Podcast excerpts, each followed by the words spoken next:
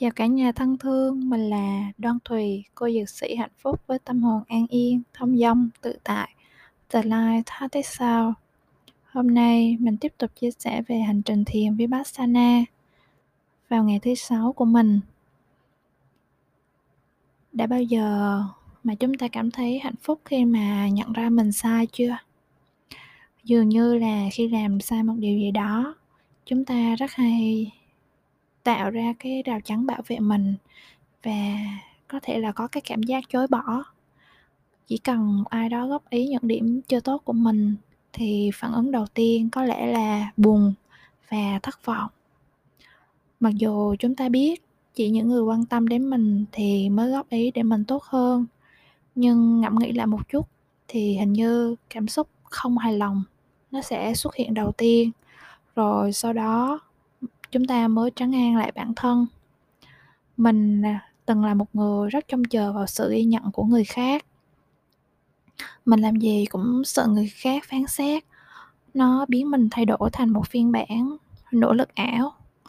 Vì à, muốn thoát khỏi sự nhút nhát và mong muốn được mọi người chú ý đến mình mình đã cố gắng ăn mặc thời trang hơn, thể hiện bản thân mình nhiều hơn. Đúng mình đã đạt được những thành công nhất định với sự thay đổi này. Nhưng mà dần dần mình trở thành một người khác hẳn hoàn toàn, rất là ngang ngạnh, ương bướng. Vì à, muốn được công nhận, mình cố gắng làm tốt nhất có thể mọi công việc. Chỉ cần có ý kiến trái chiều là lập tức mình tụt cảm xúc luôn. Nhưng sau đó thì là nó dồn nén lại nó trở thành những cái cơn giận, cơn thịnh nộ rất ghê gớm. Vào ngày thứ sáu của hành trình thiền, mình đã gặp lại cái cô gái này. Cái hình ảnh mà mình sống bằng sự đánh giá của người khác. Mình cảm nhận là ẩn sâu trong cô gái đó là một sự mệt mỏi. Lúc nào cũng muốn làm đúng đúng đến nỗi mà bản thân mình bị ám ảnh luôn. À, vì sao? Đúng mới là hạnh phúc. Thì lúc đó mình đã suy nghĩ là đúng nhỉ? Sao lúc nào cũng phải là đúng? Thế sai thì có gì là không hạnh phúc cơ chứ? Cái chữ đúng sao mà nó nặng nề quá vậy? Sao không thể cho mình được vui? Khi mình làm sai. Mình có thể nở nụ cười tươi mà, với những lúc mà mình đã làm sai. Thường thì mọi người sẽ ăn mừng vì à, mình thành công. Rồi, dường như là muốn đánh tan đi những cái cảm xúc mà lúc mình thất bại. Vậy có bao giờ bạn nghĩ là những lúc thất bại đó sẽ tạo cho mình động lực rất là lớn để tiến lên phía trước hay không? Thì những cái cảm xúc mà tuyệt vọng đấy nó cũng đáng được trân trọng cơ mà.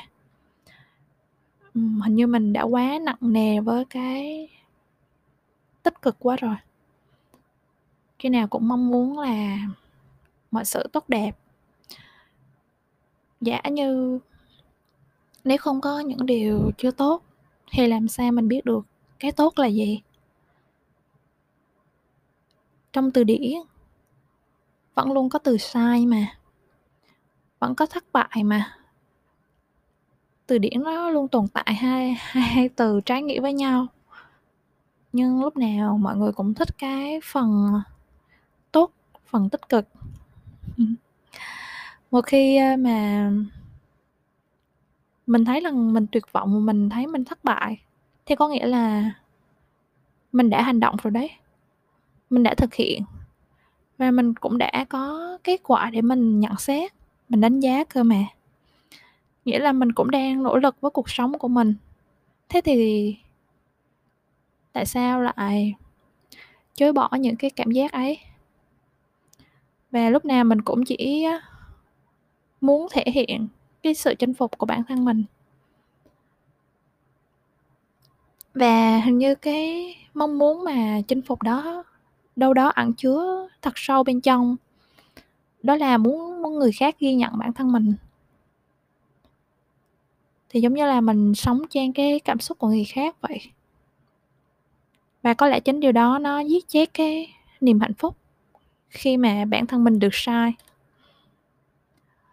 Sư cô nói với mình là khi con thấy yêu những lỗi lầm của mình, chính là lúc con bắt đầu đối diện được những hành động của mình rồi đấy. Con có thể nhận biết được sự xấu tốt trong từng hành động của mình để biết cách điều chỉnh lại cho nó phù hợp. Thì lúc đó khi mà nói lời xin lỗi với người khác, con mới có thể thể hiện hết được sự chân thành của mình và những lời nói con nói ra sẽ tràn đầy sự yêu thương. Vào thời thiền buổi chiều của ngày thứ sáu, thì à, niềm đau và cơn giận lớn lớn nhất của mình xuất hiện. Đó là nổi giận với bố. Khi mà hình ảnh ông xuất hiện thì trong mình có một sự bí bách và một sự bực tức trào dâng mình nghĩ là sau cái khóa thiền này mình sẽ về nói với bố là mình rất ghét ông và hận ông. Mình phải nói ra chứ cứ, cứ mãi chôn chặt trong lòng thì mình sẽ không chịu được nữa. Mình đã từng có một trận cãi nhau kinh hoàng với bố. Cãi xong rồi mình ôm một cục tức trong người và chôn vùi nó tận sâu trong lòng không muốn lôi ra. Thế mà lúc bấy giờ nó đã trồi lên. Suốt buổi chiều của ngày thứ sáu mình đã vật lộn với cơn giận của mình. Không. Mình nhất định là mình sẽ không xin lỗi với bố, vì bố là người sai, đó là suy nghĩ của mình. Cái sự giằng co trong mình nó ngày một lớn. Nhưng mà mình lại không muốn đối diện với bố. Nên là mình đã viết giấy, xin được tham vấn sư cô.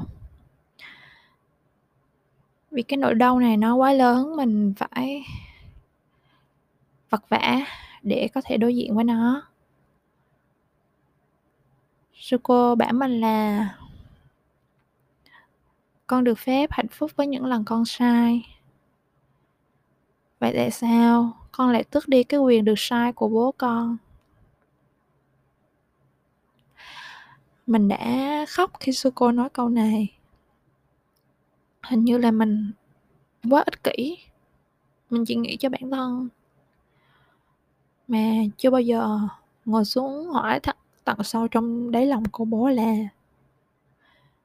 cái nỗi khổ của bố là gì?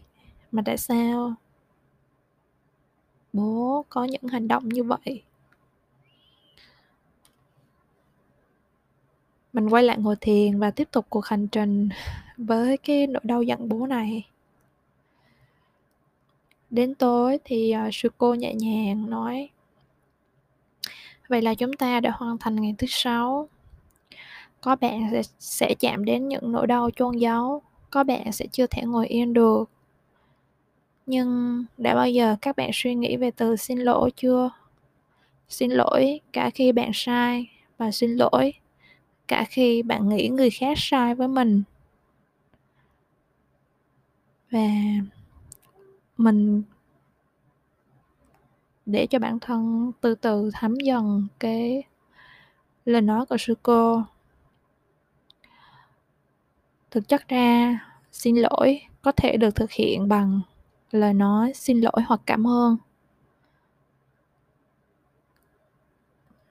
Mình có thể xóa đi cái nỗi đau của mình với bố. Chỉ đơn giản bắt đầu bằng câu, cảm ơn bố là để là bố của con. Cảm ơn các bạn rất nhiều. Cảm ơn cả nhà. Gửi năng lượng bình an và yêu thương đến cả nhà the light, hát thế sao? tâm hồn an yên, thâm dâm tự tại của một cô dược sĩ hạnh phúc